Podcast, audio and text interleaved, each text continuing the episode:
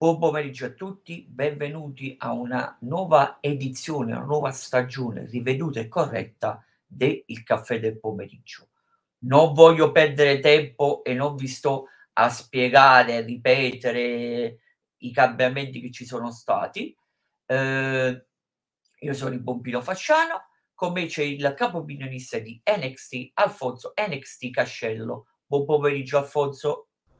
Buon pomeriggio a voi direttore. Eh, saluto tutti gli utenti che assisteranno alla registrazione o ascolteranno la replica via audio. Non voglio perdere tempo perché siamo leggermente in ritardo. Iniziamo subito con il recap di NXT. Prego Alfonso, a te la parola.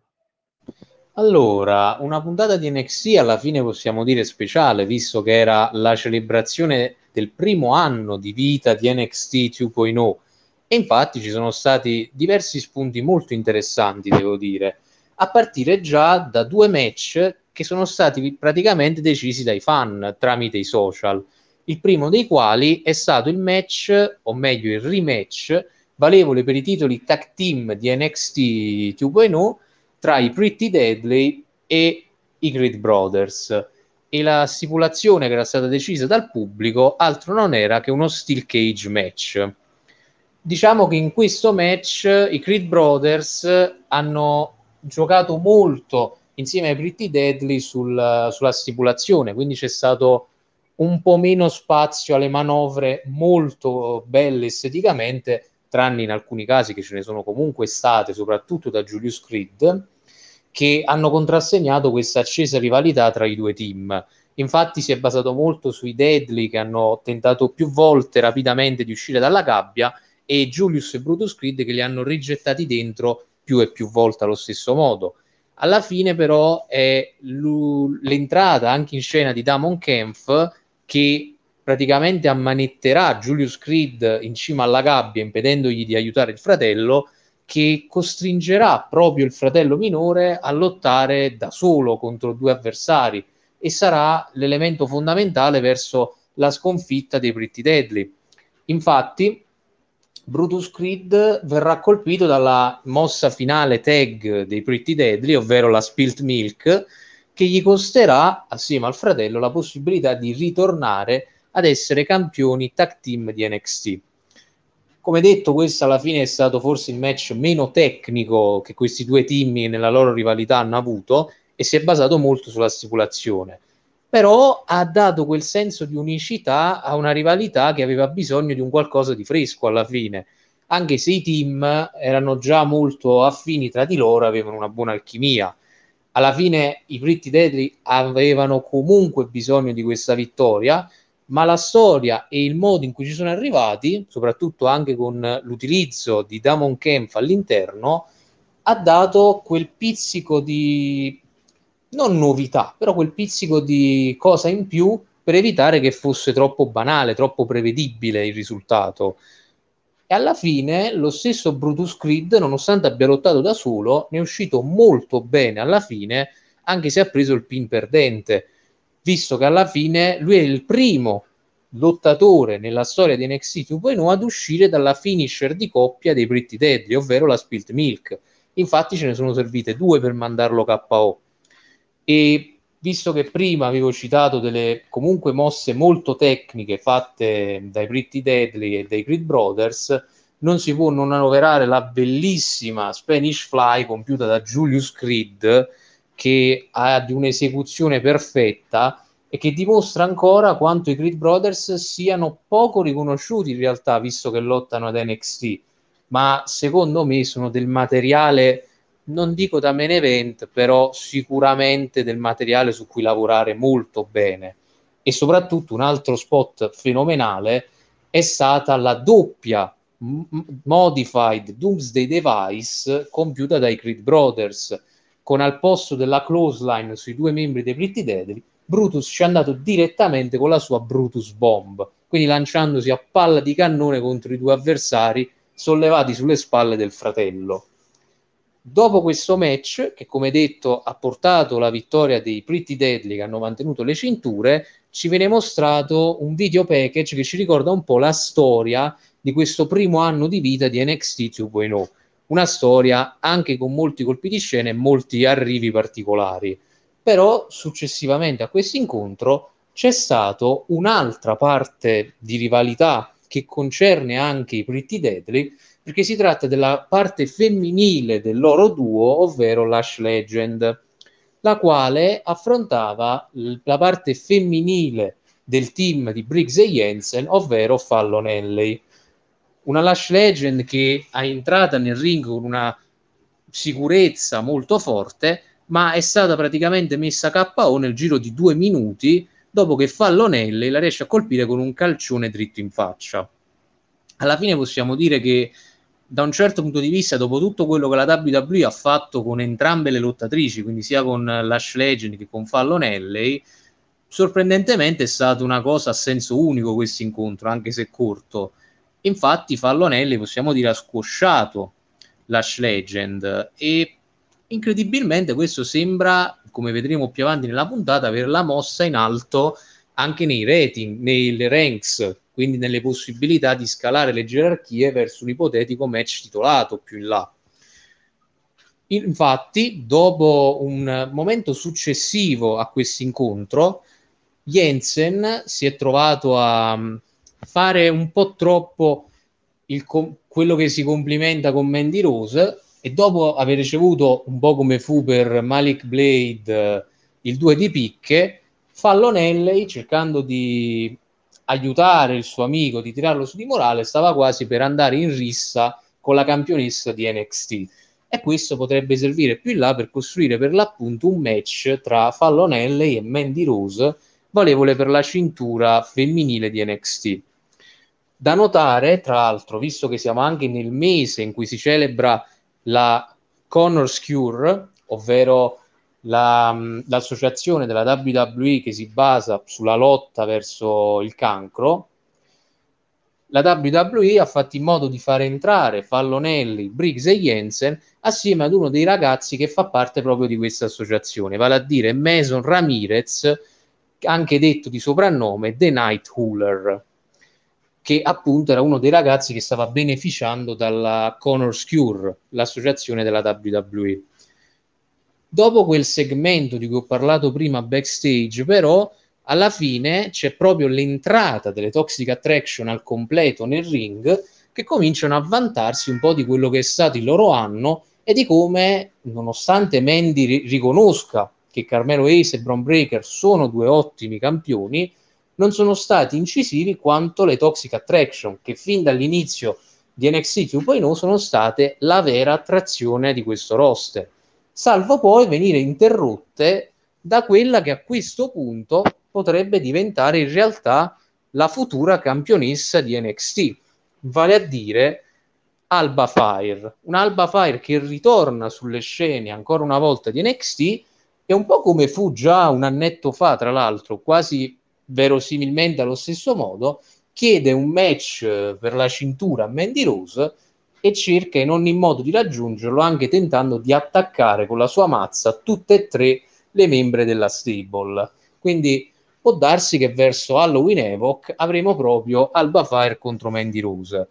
Dopo di questo, rimanendo sempre in tema femminile, c'è anche un promo package di Cora Jade che ci spiega, tramite anche quello che è stato il suo anno ad NXT, partendo da quando era una babyface, ci ricorda perché ha tornato Hill alla fine e fa anche un piccolo resoconto di quella che è stata la sua rivalità sia con Roxanne ora, ma anche con Natalia. E in questo segmento si tiene anche a sottolineare un po' quello che lei pensa delle varie lottatrici importanti che si sono susseguite a NXT soprattutto, e qui la cito per un motivo, Wendy Chu, definendola una non proprio una lottatrice, ecco, non verosimilmente una che possa impensierire qualcuno. E proprio una Wendy Chu che stava rispondendo a Mackenzie Mitchell durante un'intervista su quello che era stata la risposta di Cora Jade, ecco che arriva proprio Lash Legend che entra in una rissa verbale proprio con Wendy Chu possiamo dire che alla fine Lash Legend e Von Wagner vengono usati praticamente come gente che fa casino nel backstage e trova match in questo modo, fondamentalmente. c'è un motivo, infatti, se sono quelli più detestati tra i lottatori di NXT 2.0, anche perché sembra che Shawn Michaels per ora non abbia ancora trovato la bussola su come gestire al meglio questi due lottatori. Che per carità, se dalla parte del maschio dei due c'è del materiale umano su cui lavorare, dalla parte femminile il lavoro deve partire ancora di più, secondo me, un pelino dal performance center. Però arriviamo a quello che secondo me è stato il momento più cringe della puntata e io dall'entrata fino alla fine di quel momento sono rimasto con un sorrisetto berfardo sulle labbra a ridere, il debutto di Quincy Elliott a NXT 2.0 che affrontava un lottatore di nome Sin Gallagher e che dire, praticamente Elliott eh, ha lavorato su questa contorta entrata composta per lo più da luci, luce intermittenza e fumo, che tra l'altro il pubblico ha apprezzato molto perché continuavano a elogiarlo in continuazione, quindi deve essere piaciuta questa sua gimmick di super diva, come lui si, fa, si autodefinisce fondamentalmente. E infatti continua anche dopo che ha squosciato questo povero Sin Gallagher, tra l'altro finendolo con una banzai drop, che ricordiamo era una mossa finale tra i quali lottatori l'ha usata Yokozuna, e alla fine per concludere quel momento molto cringe si è messo anche a ballare con l'arbitro, quindi per concludere al meglio questa gimmick molto ma molto sopra le righe. Possiamo dire che però questo match più che sulla esecuzione, ecco, se vogliamo dirla così, è stata più sulla presentazione di Quincy Elliott. Infatti, questa sua entrata e il suo modo di porsi sul ring teoricamente lo hanno già fatto esprimere diversamente da gran parte del roster eh, di NXT e sicuramente lo faranno vedere sotto occhi diversi rispetto a molti altri atleti di NXT, però deve riuscire a migliorare anche dal punto di vista del lottato, perché comunque ho notato qualcosina qua e là da level up su Instagram e non è che ancora sia così poco green sul ring, però anche qua c'è del buon materiale su cui lavorare, bisogna semplice, semplicemente lavorarci per l'appunto. Alla fine, come ho detto, è stato uno squash finito con la banzai drop che ci sta anche per la stazza del, del personaggio di cui parliamo che usi questa finisher però sinceramente un minimo di curiosità, il cringe a parte, questa super diva me l'ha portata fondamentalmente in quello che per grossa ironia io potrei, io come altri abbiamo definito il figlio di un'unione che ci potrebbe mai essere tra Velvet in Dream e Viscera, visto che praticamente è l'unione della gimmick di Velvet in Dream e la stazza di Viscera, praticamente la stessa cosa. Perciò, dopo questo match eh, che mi ha strappato un evidente sorriso, abbiamo un segmento dove troviamo Yulisa Leon che informa Sangha e Valentina Feros, sua compagna di tech team, che i medici le hanno fatto capire che è infortunata e sarà fuori addirittura per nove mesi. Questo momento un po' triste viene interrotto, però, come avevo detto prima, dalla parte femminile c'è Lash Legend, dalla parte maschile c'è Von Wagner, proprio da un Von Wagner che si mette in mezzo e fa infuriare Sangha in quello che poi è stato ufficializzato per settimana prossima il match proprio tra Sangha e Von Wagner. E diciamo che qua rimane la stessa cosa. Von Wagner per avere un match a NXT deve andare a rompere i maroni al backstage e a chiunque si trova davanti fondamentalmente. Per ora la sua costruzione è andata via via scemando un po' in negativo. Però dopo questo incontro abbiamo avuto la D'Angelo Family affrontare Cameron Grimes e un partner misterioso che non era stato annunciato in puntata. Infatti Cameron Grimes praticamente prima dell'incontro spiega che non ha bisogno di nessuno, infatti lui esce da solo ad affrontare sia Tony D che Stax Lorenzo. Salvo però, dopo essere stato picchiato per qualche minuto, visto che era in minoranza, ecco arrivare Casey e la sua stable Infatti, Casey cerca di creare hype nel pubblico cercando il cosiddetto hot tag più volte con Cameron Grimes salvo però quest'ultimo non volerglielo dare in alcun modo, visto che vuole a tutti i costi dimostrare orgogliosamente che lui può farcela da solo a NXT. E infatti il tag se lo dovrà prendere Joe Casey solo una volta che Cameron Grimes verrà sbatacchiato all'angolo dove si trova fondamentalmente. E da lì in poi possiamo dire che il match è andato a senso unico, visto che Joe Casey, tramite anche la sua finisher, si è ben eh, preoccupato di mettere fuori gioco la D'Angelo Family e ha portato la vittoria per uh, il team composto da lui e da Cameron Grimes. Ancora una volta il pubblico, così come Joe Casey, incitavano Cameron Grimes ad abbracciare il leader dello schism, salvo però rifiutare ancora una volta. Ed è qui che Joe Casey e la sua stable perdono un po' la pazienza e iniziano a massacrarlo letteralmente e Joe Casey affermerà per l'appunto che questa era l'ultima possibilità che avrebbe dato a Cameron Grimes. Quindi possiamo ipotizzare che il match che li vedrà l'uno contro l'altro potrebbe probabilmente arrivare direttamente da Halloween Evoc, che è il prossimo pay per view che ci dovrebbe essere NXT. Diciamo che il segmento post match era anche interessante da un punto di vista, però qua è un po' il ragionamento che ho fatto più volte nelle rivalità,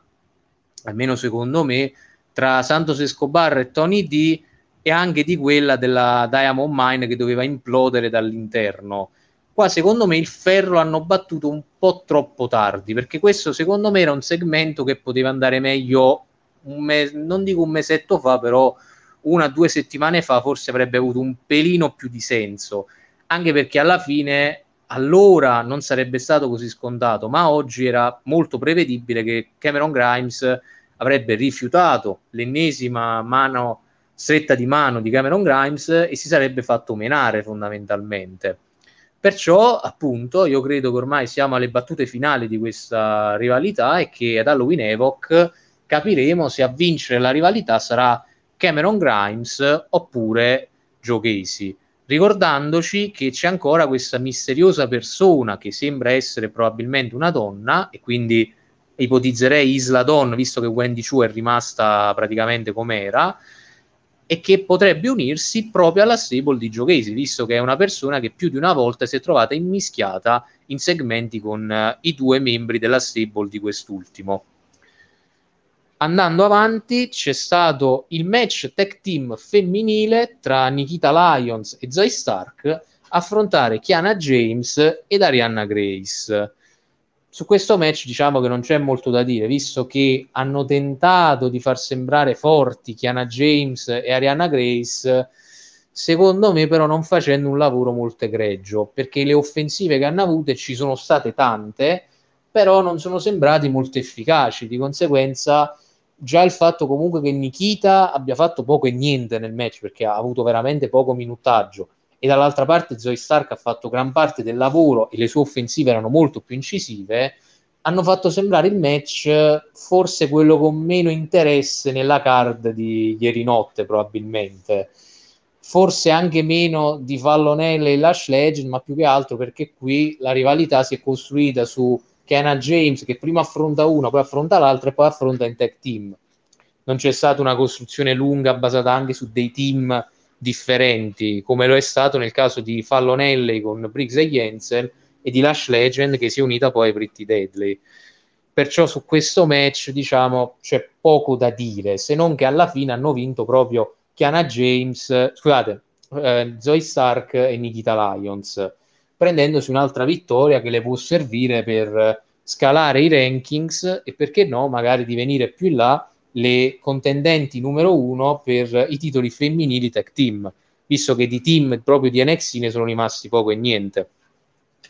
Dopo di questo ci sono stati due segmenti, il primo di JD McDonough, che mentre si sta facendo fare una rasatura da un barbiere un po' all'antica, quindi con la lama bella affilata che rade la barba, infatti lui si taglia per l'appunto, utilizzando il sangue come sempre metodo per far capire il sadismo che contraddistingue questa sua gimmick a cui sembra essere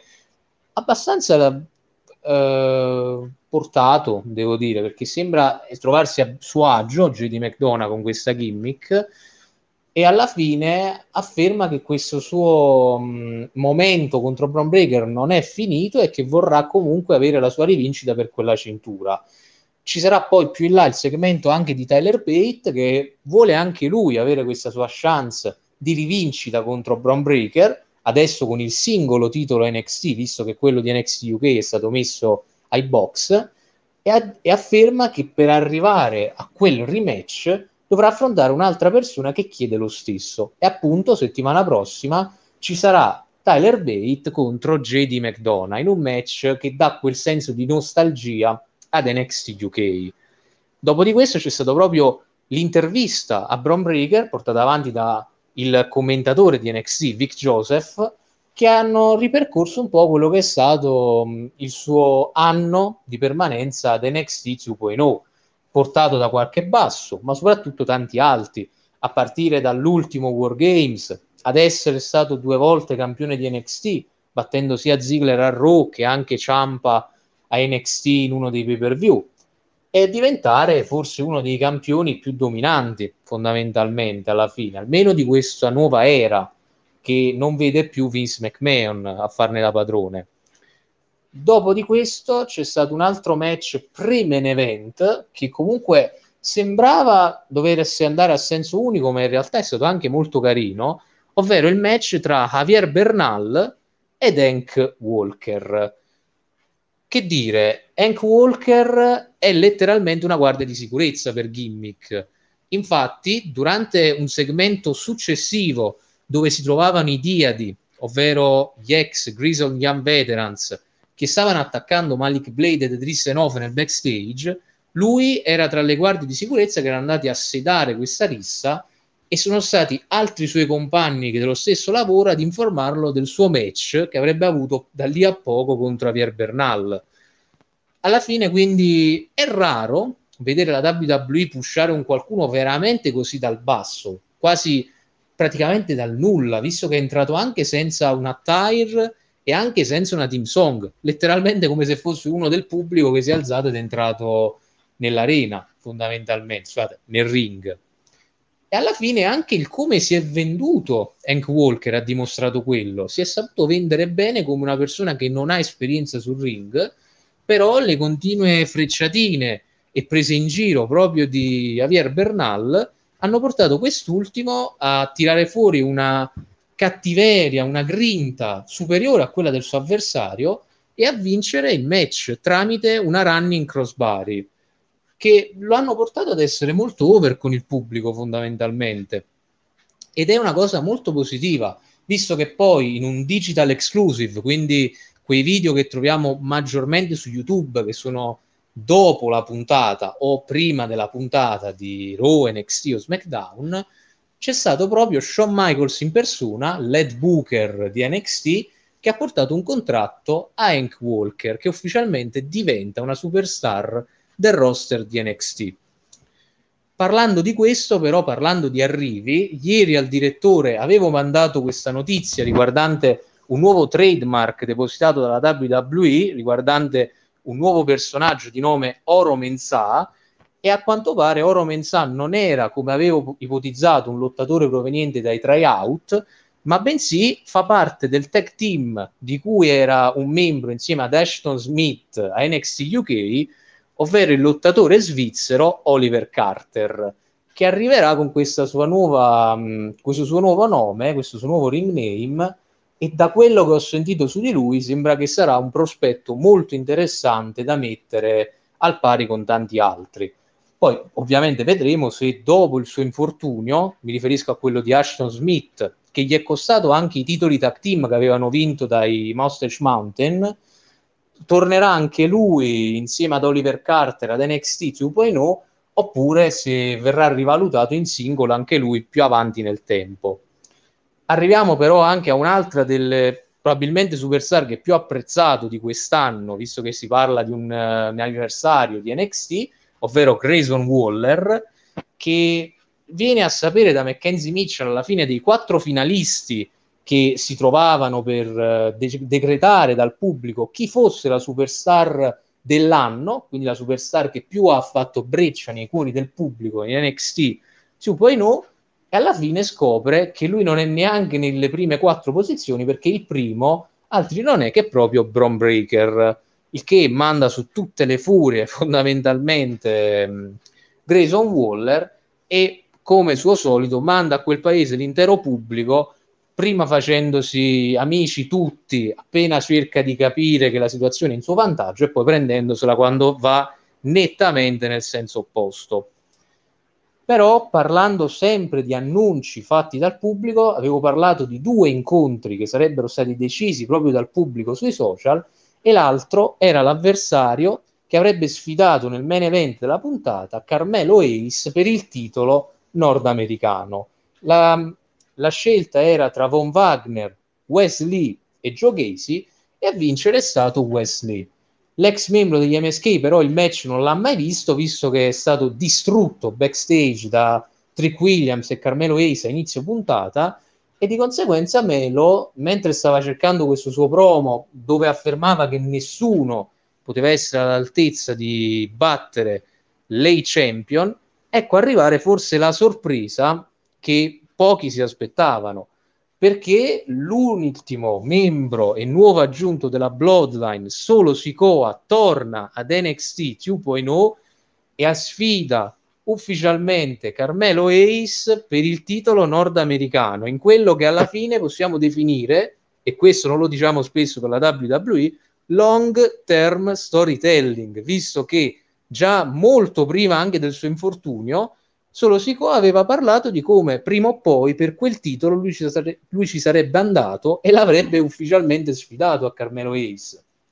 E cosa ancora più sorprendente di questo match è che solo Sikoa aggiunge un'altra cintura alla stable della Bloodline perché signori Carmelo Ace perde la cintura North American e solo Sikoa conclude la puntata divenendo il nuovo North American Champion, mantenendo fede a quella promessa che aveva fatto proprio all'ex campione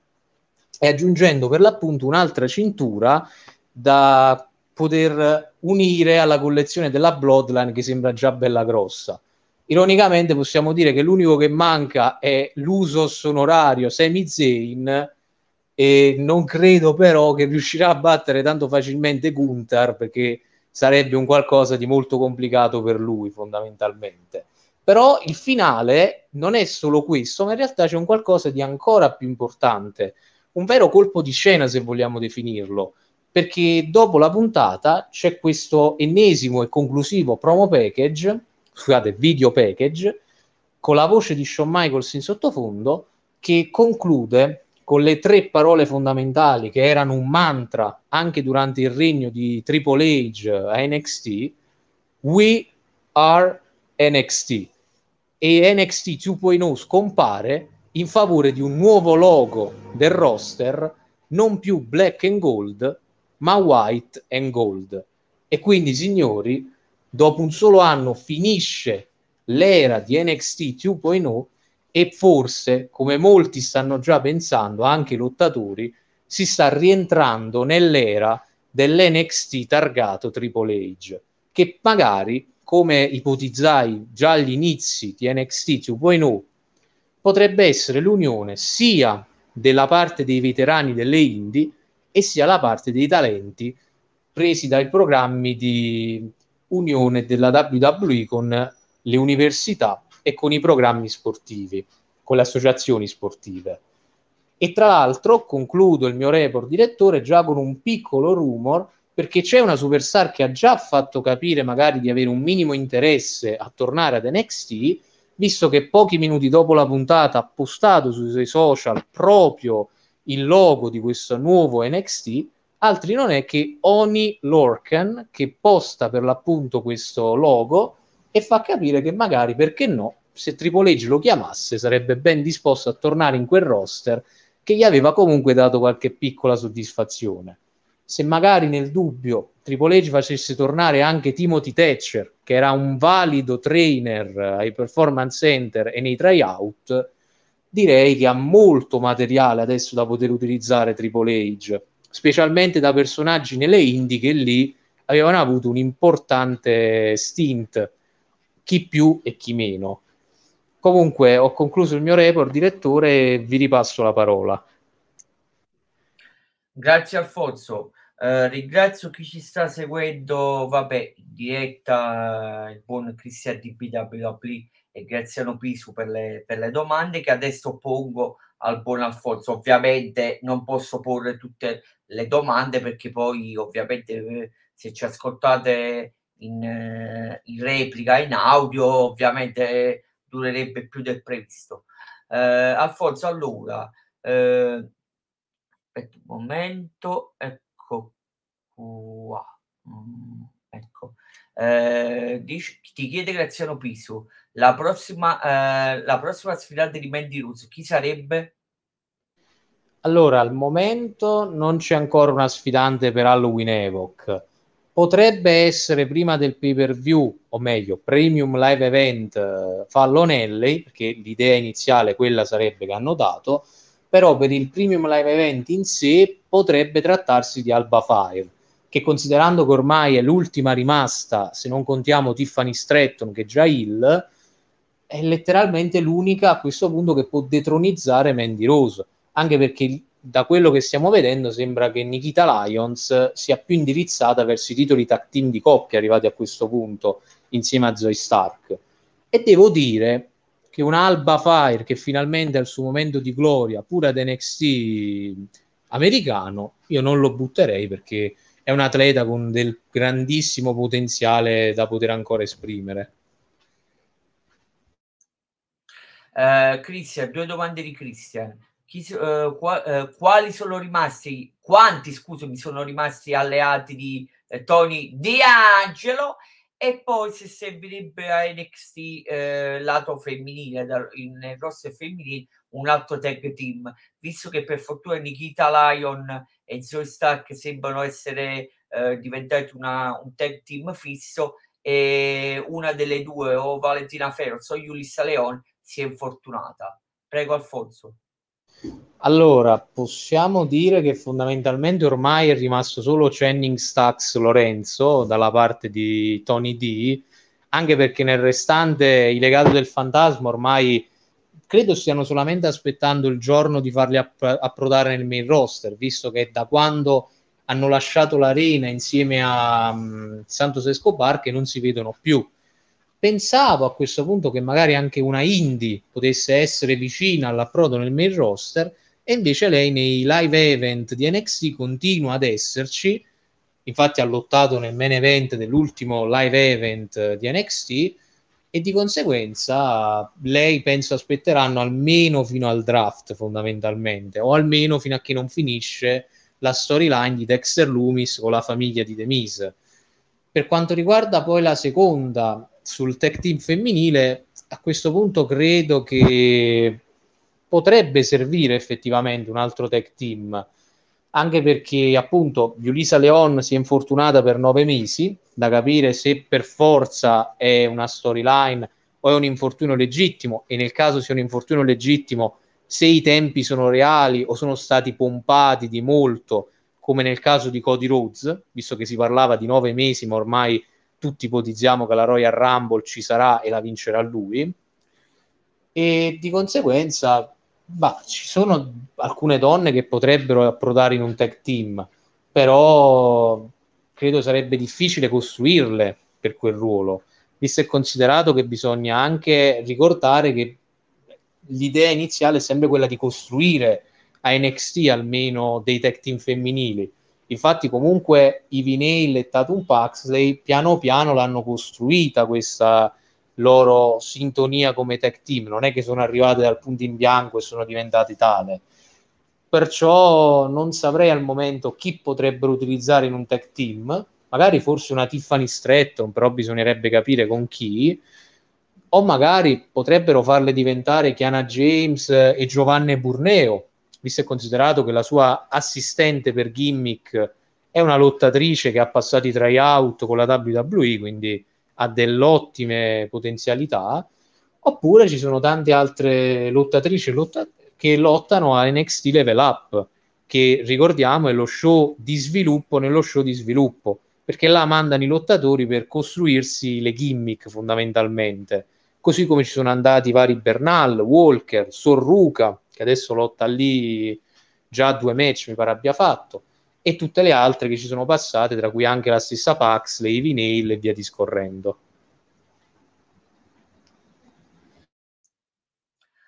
Per quanto riguarda il match, il Nord American Championship, eh, allora Carmelo Ace non avrebbe dovuto affrontare solo Sikoa, ma avrebbe dovuto affrontare, eh, diciamo, il, il secondo, comunque il più votato, comunque chi veniva dopo eh, Wesley. Allora ti domanda, eh, Christian, non aveva più senso come, eh, affrontare qualcun altro dopo Wesley? Eh, è, giusto, eh, eh dare, da, è giusto dare la cintura a solo Sikoa per portare un'altra cintura nella, nella bloodline, nella bloodline, sì, bloodline. Eh, poi aspetta, ti aggiungo pure quest'altra. Eh, ora Alba Fire non può fare, l'avvers- non può fare l'avversario di transizione. Se l'hanno rimandato sulla strada di Mandy Rose, questa volta deve vincere. Iniz- iniziamo a perdere le speranze su di lei. Prego, Alfonso. Allora, su, su Solo Sicoa, secondo me è stata la scelta giusta anche perché ormai non è rimasto nessuno di credibile che possa vincere contro Carmelo Ace. Fondamentalmente ha battuto anche gente del main roster come Ricochet. Ormai non è rimasto veramente nessuno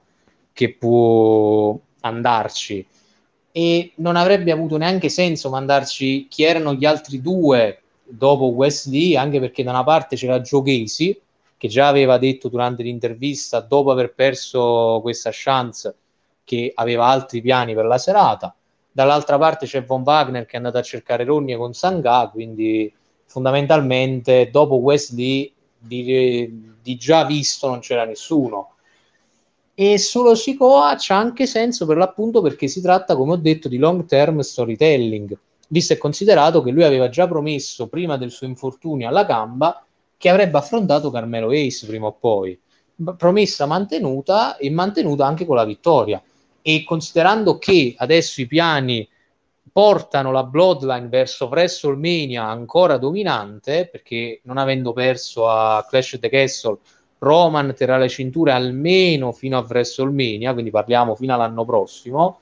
è giusto continuare a pushare la bloodline e renderla sempre più dominante. Dall'altra parte c'è anche il fattore in più che adesso solo Sikoa così potrebbe lavorare su due roster diversi, quindi sia NXT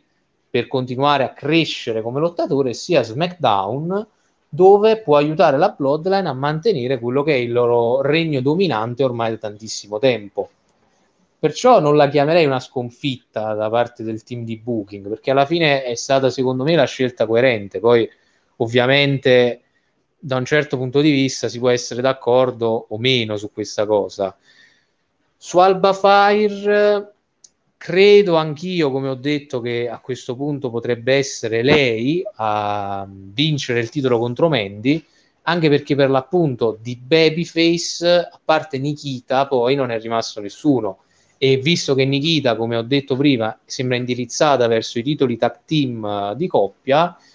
femminili ovviamente, eh, sembra che Alba Fire sia l'ultima babyface rimasta nel roster che non ha affrontato in uno contro uno a Mandy Rose, se non consideriamo anche Yoshirai, ma Yoshirai adesso è nel main roster, o meglio, Io Sky, per essere precisi ora. E sarei felice di vedere una Alba Fire vincere questo titolo che le manca, visto che è stata una delle più longeve campionesse nella storia di NXT UK, fondamentalmente e diciamo che da un certo punto di vista, per aggiungere un dettaglio, si era un po' intuito che magari poteva essere lei, visto e considerato che Mandy nel suo promo accennava ad aver affrontato le due lottatrici più dominanti di NXT UK, ovvero Meiko Satomura e Blair Davenport. Ma manca l'ultima persona che è ancora nel roster di sviluppo e che non ha lasciato la compagnia, vedesi Tony Storm, o è nel main roster, vedesi Rhea Ripley. Di conseguenza Alba Fire l'avevano un po' fatto intuire che sarebbe stata lei questa lottatrice. E mi accodo a Christian per l'appunto, io spero che non la rigettino giù, ma in realtà questa volta le diano il push definitivo, visto che è una lottatrice che eh, può veramente fare tanto e potrebbe elevare, visto comunque che ne è capace, per la quantità di anni che ha passato sul ring, di elevare lottatrici più giovani di lei arrivati a questo punto, nonostante pure lei sia una lottatrice ancora molto giovane. Graziano ti chiede chi potrebbe essere il prossimo sfidante di, Bro, di Bro Breaker e, e, e, che lo potrebbe detronizzare. Poi aspetta un momento, vabbè, eh, Christian non è una domanda ma ti precisa, vabbè, che Ashton, Ashton Smith è quello che si è infortunato e che hanno reso, vabbè, i, le cinture vacanti e l'hanno pure, e l'hanno pure licenziato. Uh, aspetta, allora ti ripeto, chi potrebbe affrontare adesso Pro Breaker e potrebbe detronizzarlo? Uh, e poi uh, anche trovato di, Chris, di un atto di Graziano Piso che fine ha fatto San, Santos Escobar e il legato del fantasma. Vuoi che te le ripeto? Hai capito? No, no, no, ho capito, direttore. Prego, prego. Allora, su Brown Breaker al momento la scelta è appunto o su JD McDonough o su Tyler Bate, quindi almeno per Halloween Evoc si parlerà di rivincita di uno dei due. Più in là è, qui la cosa si fa un po' più complessa perché non ci sono rimasti molti a um, NXT. Sicuramente un match che io vorrei vedere di Brown Breaker, anche perché l'ha citato il lottatore in questione precedentemente durante la puntata, è Grayson Waller che non ha ancora avuto la sua chance per il titolo massimo, ma che per il potenziale che ha potrebbe farne uscire un'ottima contesa contro Bron Breaker. Però detronizzare io credo che sia ancora molto presto. Penso che almeno per i primi mesi di questa nuova NXT, di questa nuova, nuova, due volte era di NXT, credo che terranno Bron Breaker come campione ancora per un po' sia per far adattare magari qualche nuovo lottatore che potrebbe tornare, e sia per, perché comunque è il lottatore dominante del roster. Infatti, come ho detto, è quello che ha vinto il eh, premio, se così possiamo definirlo, morale, di superstar dell'anno di NXT 2.0. Meritatamente, a mio avviso, perché alla fine se non era lui era Carmelo Ace, che sono dalla parte dei singoli maschili i due talenti più pregiati che la WWE ha al momento nel, nel suo roster di sviluppo. Poi ci sono più sotto altri come i Creed Brothers, Grayson Waller per l'appunto, c'è Tiffany Stratton, c'è Nikita Lyons, però di per sé i due più preziosi secondo me sono proprio l'ex North American Champion e l'attuale campione da NXT. Per quanto riguarda Santos Escobar e appunto il legato, teori- almeno in teoria la loro storyline con uh, la Tony Family è finita, visto che dopo l'ennesima sconfitta avvenuta ai danni dei, degli ex Grizzled Young Veterans, questi ultimi hanno lasciato l'arena e all'esterno di quest'ultima si trovava per l'appunto Santos Escobar che ha fatto capire che lui non lascerebbe mai indietro la sua famiglia e infatti andandosene tutti e quattro su un macchinone nero è praticamente da un mesetto che non compaiono più in nessuna programmazione però fondamentalmente visto che Santos Escobar ha partecipato a quelle giornate per WrestleMania quindi per presentare un po' il tutto al pubblico tra interviste, brunch e cose del genere possiamo dire che ha dato già l'indizio che comparirà più in là nel main roster. Ora c'è da capire se sarà dopo il draft, quindi dopo WrestleMania, oppure se lo faranno tra un po' di tempo, quando meno ce l'aspettiamo. Visto che almeno con Triple H sembra che i ritorni e gli arrivi arrivino non per forza nel modo scontato che tutti ci aspettiamo, però possono avvenire in qualsiasi istante. Come la stessa WWE ha postato recentemente, sempre aspettarsi l'inaspettabile, fondamentalmente. Uh, ultime due, eh, ultime due appro- uh, domande. A proposito di Ricochet, settimana scorsa aveva battuto Trick Williams e aveva espresso la, il, il, desiderio eh, di, di, riaffrontare, di risfidare Carmelo Hayes. E poi va per Graziano Pisu che dice basta Roman Reigns. Prego Alfonso. Vabbè, basta Roman Reigns, però fondamentalmente più di lui ormai non c'è. È stato costruito come una delle superstar più forti della sua generazione, quindi parliamo di quella del 2010 ad oggi. E fondamentalmente forse l'errore di Vince McMahon non è stato su di lui, perché finalmente dopo anni Vince McMahon aveva finalmente trovato la bussola con un Roman che andava praticamente dall'essere odiato dal pubblico all'essere amato in base alla rivalità che aveva, però ha sbagliato sul fare così troppo dominante il fatto che abbia tutte e due le cinture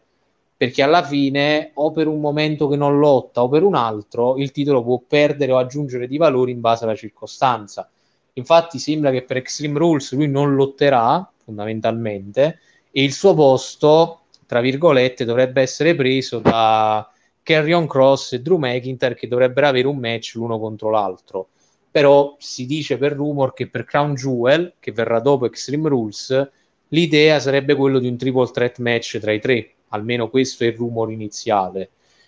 Per, perciò su Roman Reigns alla fine qua è, è, anche qui una questione di gusti come per solo Sicoa. Personalmente, come ho detto, l'errore è stato dargli entrambe le cinture, ma se avesse tenuto solo quella universale parleremmo di un regno molto più bello da vedere. Salvo però che a questo punto a WrestleMania, quindi dovremo aspettare solo qualche mese fondamentalmente, potremo vedere un Roman Reigns cadere per mani, io spero, dell'American Nightmare, che coronerebbe quindi il sogno di famiglia di diventare campione WWE ufficialmente. Per quanto riguarda quella di Ricochet, per concludere, diciamo che forse era semplicemente una rivincita personale di Ricochet ai danni di, di Trick Williams che gli era costato il match con Carmelo almeno per eh, larghi tratti, ha evitato degli schienamenti vincenti e possiamo dire che fondamentalmente sono convinto che Ricochet non servisse che tornasse ad essere campione nordamericano, anche perché lo è già stato. E soprattutto a SmackDown almeno ora sembra aver trovato un pelino di più delle vittorie convincenti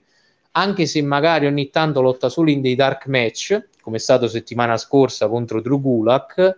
gli viene dato dello spazio per intrattenere il pubblico e per avere degli ottimi incontri. Di conseguenza, eh, penso che solo Sikoa per l'appunto sia rimasta la scelta vincente da quel punto di vista, anche perché è uno storytelling fatto bene, visto che l'aveva promesso, anche se l'ho ripetuto una quindicina di volte che l'aveva promesso, però è un dettaglio importante perché fa in modo di rendere logico il perché sia tornato da NXT. Grazie Alfonso, vabbè, giustamente Graziano rincara la dose, toglietele pure a Usos, praticamente togliete tutte le cinture al, alla Bloodline, a Totoro giù. Alfonso, gentilmente non ci mettiamo molto, eh, commentiamo, è finita la prima parte per quanto riguarda il, caffè del pomeriggio ripetuto e corretto riguardo NXT. Adesso partiamo alle notizie. C'è Alfonso, c'è una notizia succulenta che mi è stata riportata proprio dal, eh, nel, nel, nostro gruppo WhatsApp e non lo so se tu già l'avevi letta. Eh, il eh, Pro Wrestling Illustrated ha stilato la sua classifica personale sui migliori 500 wrestler dell'anno. Vabbè, lo sai che Pro Wrestling, il Pro Wrestling Illustrated le, fa uscire classifiche eh, tutto l'anno in pratica, vabbè, poi le spaccia per i migliori, migliori, migliori. Allora, top 10, Roma Reigns, Kazu, Kazushika Okada, CM Punk, Adam Agman Page, Bobby Lashley, The American Nightmare Cody Rhodes, Brian Danielson, Elio del Vichingo, Big E e, e Jonathan Gresham. Eh, commenti? Non ovviamente su tutte le posizioni, però le tue opinioni. Mm, sinceramente, forse non avrei messo Big E più che Jonathan Gresham, forse non avrei messo Rico del Vichingo, anche perché fondamentalmente non credo molti guardino la federazione della AAA dove lui lotta. Forse avrei inserito più che altro, e nonostante forse lo critichiamo spesso, però sul cuore che ci mette per quella federazione, lo ha l'ho annunciato anche venerdì scorso, su quello nessuno può negarglielo, John Moxley, che fondamentalmente forse l'avrebbe meritato un pelino in più per uh, i controattributi che si è fatto nell'ultimo periodo per rimanere sempre eh, coi piedi per terra non l'elite e mai sforare. Infatti doveva prendersi sei settimane di pausa adesso e non se l'è prese nemmeno e si trova ancora una volta nel torneo per eh, la cintura vacante, visto l'infortunio stupido che si è autoinflitto CM Punk con quella rissa backstage con uh, l'Elite. E al posto di Big E, non so, forse ci poteva essere qualcun altro, mm, forse un Seth Rollins, poteva starci un pelino più alto perché ho letto che era tipo quattordicesimo o quindicesimo nella lista. Magari avrebbe avuto più senso lui per quello che ha fatto, ma forse anche un Dax Harwood, visto comunque che ha tirato fuori degli ottimi incontri un po' con tutti quelli che ha affrontato, avrebbe avuto fondamentalmente più senso. Non vedo tanto il motivo di Big E, anche perché il suo regno è stato anche un po' anonimo, vista la gimmick eh, molto colorita che ha sempre avuto, non aveva inciso così tanto come magari ci aspettavamo. Poi anche i suoi avversari non furono tutti così stratosferici. Infatti, appena arrivò il Brock Lesnar di turno, perse automaticamente la cintura di default. Poi sul fatto dell'Igo del Vichingo, per concludere, l'ho detto, la sua federazione non è che la guardino in molti, quindi molti si chiederebbero perché si trova nono all'interno di una classifica con più di 500 lottatori fondamentalmente. Poi vabbè, durante il podcast eh, dell'ex eh, WWE dell'ex uh, TNA Impact Tyrus, Robert Anthony ha rivelato che uh, Mox, John Mox, si sarebbe dovuto fermare uh, sei settimane, però che dopo tutto quello che è successo poc'anzi, e lo sai benissimo pure tu Alfonso, dopo la lista di All Out, credo che non sarà, non sarà possibile. Si, dove, si sarebbe dovuto prendere un lungo stop, di conseguenza era previsto che poi sia in Punk eh, avrebbe avuto per dire vita facile, capito Alfonso? Sì, diciamo che come avevo detto prima, Mox si era preso, si doveva prendere questa meritata vacanza alla fine, però si dice anche per scelta sua fondamentalmente di non abbandonare la barca, ha deciso di restare e di portare avanti la storyline per il titolo, che a questo punto credo non faranno rivincere a lui, ma faranno vincere a Danielson arrivati a questo punto e fondamentalmente questo è un rumor che non ricordo, forse l'abbiamo detto, no, forse l'abbiamo detto venerdì, è il fatto che si dice anche che Moxley ormai abbia molto potere in All Elite, tanto che addirittura questo è un rumor che non ha avuto proprio conferme da enti un pochino più illustri, ma addirittura sembra che lui e Jericho abbiano preso proprio i ruoli dei Bucks fondamentalmente, quindi di EVP della federazione forse per la gioia di Punk, che almeno sul lato Moxley Jericho sanno che hanno a cuore le sorti della federazione e magari sa- salvo casi in cui non gli mettono i bastoni tra le ruote perché sappiamo l'egocentrismo di Punk potrebbe finalmente avere due persone di fiducia a cui andare a chiedere quando serve. Ovvio però ripeto da prendere con le pinze perché non ha avuto conferme da enti un pochino più importanti ecco, che hanno riportato la notizia. Poi vabbè, eh, l'IW depo- Tony Khan ha depositato il trademark House of Black, quindi comunque continua prima del rilascio di Malakai Black, credo l'8, 9 e 9 settembre, quando già erano a conoscenza della, della situazione. E sono stati presentati sia a Dark che a Dark Elevation, sia a Buddy Matthews che Brody King come un tag team e rimane nella stable pure Giulia, Giulia Hart. Comunque non è stato eh, cassata o cestinato, per meglio dire, la, l'idea, vabbè, il ritorno di Malakai Black e i piani su, su Malakai eh, sulla, sulla, su Malakai Black. Eh, che stavo dicendo? Ah, poi Uh, l'ex uh, vabbè, star della WWE dell'ECW Francine, Francine ha depositato un marchio su Queen of Extreme Francine per servizi di intrattenimento, ovvero esibizioni di wrestling ed esibizioni di diverse professionisti e intrattenitori resi dal vivo e tramite mezzi di trasmissione, inclusi televisione e radio, e tramite internet o servizi commerciali, eccetera, eccetera, eccetera. Poi altra notizia eh, importante. Mm Ah, il, vabbè, il line-up di Dynamite di questa, di questa notte. Allora, per ora, vabbè, le sono annunciati, vabbè, la semifinale del torneo per la riassegnazione della cintura IW World Title, Jericho, Chris Jericho contro Brian Danielson. eh, c'è tutte e due le semifinali, sia Chris Jericho contro Brad Danielson, sia John Moxley contro Sammy Guevara. E poi è annunciata la campionessa di team femminile W Tony Storm e Athena Palmer contro Serena Dib e DMD e The Doctor eh, Britt Baker DMD. Eh, Alfonso, qualche commento in merito alla card?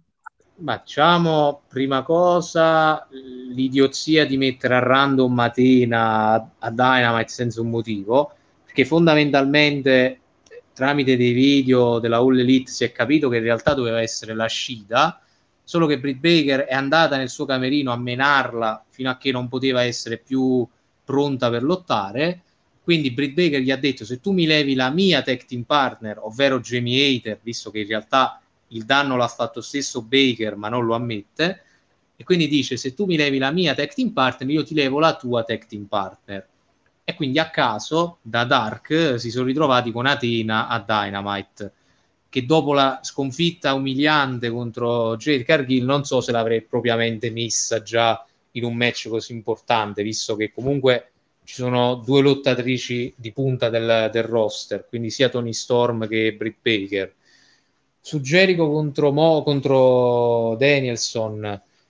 qui diciamo che ne può uscire qualcosa di buono, magari già con Daniel Garcia che potrebbe aiutare Danielson a vincere, o magari se lo terranno direttamente più in là per la finale a Grand Slam. Mentre dall'altra parte io spero che Moxley ne dia tante, ma tante di quelle tante a Sammy Guevara, perché è indegno vedere Sammy Guevara lottare per quella cintura, visto che non vale minimamente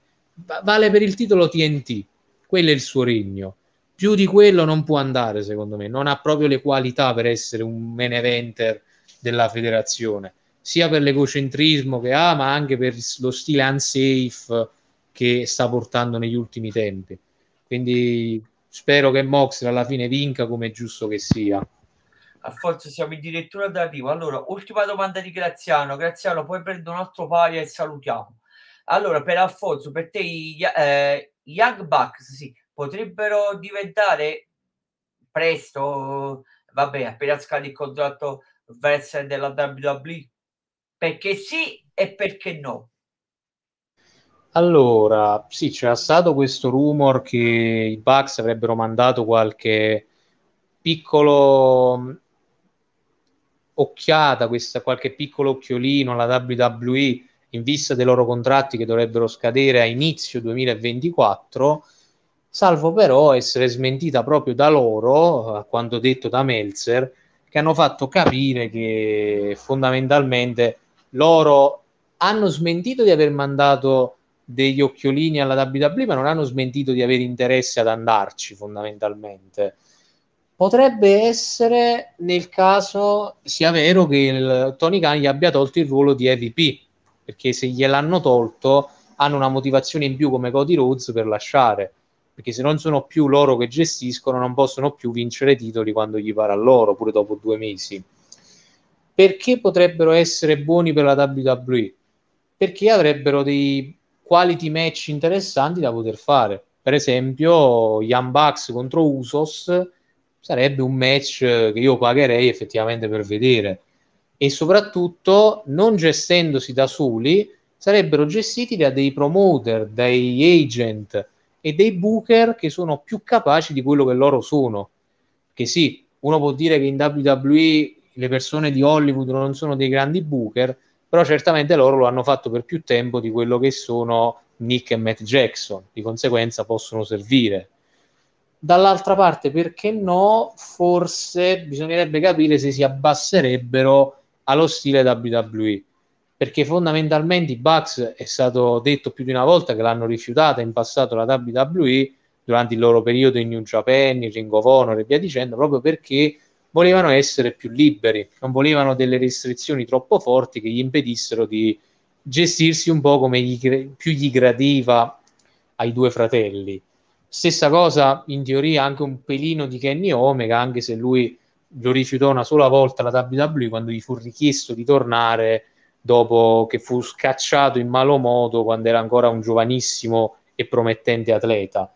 c'era anche un rumor che l'abbia fatto anche lui, eh, qualche occhiatina alla WWE, però su di lui invece non c'è stata ancora nessuna smentita, quindi vedremo un po' come andrà a finire. Per ora però il rumor non è del tutto concluso perché non c'è proprio stata una smentita ufficiale se non quella di Meltzer. E sappiamo che Meltzer su nove che ne dice ne, ne, ne azzecca una fondamentalmente.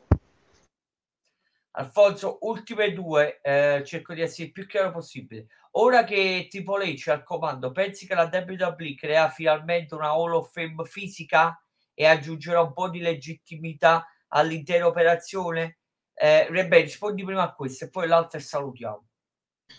Beh, con Triple H sicuramente parecchie leggende verrebbero trattate un pelino più con i guanti rispetto magari a quello che ha fatto Vince McMahon. Vabbè che da quando l'hanno iniziata la Hall of Fame ad oggi, oramai le superstar da poterci inserire che valgano la candela effettivamente stanno cominciando a scemare, non ce ne sono più tantissime da quel punto di vista. Però sì, è una possibilità concreta che la Hall of Fame, anche fisicamente, diventi una qualcosa di molto più intrattenitivo rispetto a quella che è stata sotto Vince McMahon. E sicuramente Triple H sceglierà anche dei lottatori diversi da quelli che il, l'ex chairman della WWE avrebbe probabilmente scelto. adesso quella più importante, ecco qua. Eh, quindi la mia domanda sulla mischia me- eh, mediatica di CM Punk è questa. Eh, perché Tony ha permesso a Punk di fare una filippica così poco professionale? Sicuramente come il capo avrebbe potuto eh, chiuderlo o almeno chiedere a Punk di astenersi dal dire cazzate sui suoi dirigenti e colleghi. Invece se ne stava seduto lì con un aspetto di uno stupido che adorava il suo wrestler preferito. Beh, fondamentalmente c'è da dire però che Punk aveva ragione, perché su quello aveva ragione sul discorso che ha fatto. Poi può essere stato volgare, poteva non dirlo pubblicamente perché è vero che i Bucks l'hanno fatto, diciamo, la napoletana, una chiavica con i media fondamentalmente, però loro l'hanno fatto dietro le quinte, quindi non pubblicamente. Invece lui è andato proprio pubblicamente in un'intervista, o meglio, proprio per essere precisi, una conferenza post pay per view, ed è andato a fargli uno schifo a tutti e tre, cosa che non dovresti fare. Cioè, addirittura sarebbe trapelato fuori che CM Punk questa cosa in realtà era tutta progettata e che erano tre settimane che se la riproponeva allo specchio fino a che non aveva trovato il momento giusto per dirla non sono propriamente convinto che sia andata così, anche perché se no le sospensioni non le facevano fondamentalmente, potevano anche evitarle a questo punto, e soprattutto se era un work non toglievano le cinture ai Bucks, non avrebbe avuto senso levarle agli AVP, e secondo me la cosa peggiore per l'appunto è stato proprio Tony Khan, che a posto di bloccarlo sul posto o non fargli dire cose scomode o qualsiasi altra cosa, come un Vince McMahon avrebbe potuto fare, se n'è stato lì a guardarlo con gli occhi sgranati, cercando di comprendere quello che diceva. Ma la cosa peggiore è che quando Punk stava finendo, lui a posto di difendere i suoi EVP, di difendere quello che avevano fatto, o di provare a sistemare la questione in modo meno, diciamo, a favore di Punk, che dagli totalmente ragione pure sbagliato, semplicemente è stato lì a, a scusarsi lui, cioè a dire mi, mi prendo io la colpa, mi scuso, questo, quell'altro, è un comportamento errato, perché devi far capire al lottatore dove sta anche il suo di errore, perché così non dimostri nulla, dimostri di essere uno ignavo, non hai il coraggio di andare a prendere le parti di una persona in particolare e se lo fai, lo fai male, come nel caso per esempio di Sammy Guevara ed Eddie Kingston. Sammy Guevara insulta Kingston, Kingston gli mette una mano addosso, Kingston è sospeso e Guevara non gli succede niente. Guevara non può sempre passarla liscia solo perché è amico di Jericho e Jericho è uno dei due uomini di fiducia. Non ha benché minimo senso. Così come anche l'aver preso tante persone solo perché erano amiche di persone a te vicine. Sempre parlando di Jericho c'è il dottor Luther. È lì solo perché è amico di Jericho, non ha altre motivazioni dietro. E Serpentico l'ha seguita a ruota solo perché faceva parte insieme a Dottor Luther di un'altra cosa. Perciò questo è un dettaglio minore, però fa sempre capolino a quello che sto cercando di, di dire per concludere, ovvero che Tony Khan deve trovare il coraggio di fare il promoter e non l'amico, perché in alcuni casi l'amico finisce come si suol dire amici, amici, amici e poi ti rubano la bici che in questo caso sarebbe amici, amici, amici e poi i soldi cominciano a fregarteli perché non gliene importa di quello che dici e fai. Il che credo che ci siano molti casi, non l'elite, di persone che stanno là a mangiare a sbafo lo stipendio, visto che neanche lottano tanto fondamentalmente. Allora, ringrazio chi ha seguito uh, la diretta, potete benissimo ascoltare la replica sui nostri canali, eh, sulle nostre piattaforme digitali, Anchor, Spotify, Amazon Music, Google Podcast e Apple Podcast. Saluto e ringrazio il buon eh, capo opinionista di NXT Alfonso NXT Cascello. Grazie Alfonso. Grazie a voi e vi rimando a domani con la strana coppia. Buona serata a tutti da Pino Fasciano, l'ora del wrestling. Grazie. Buona serata.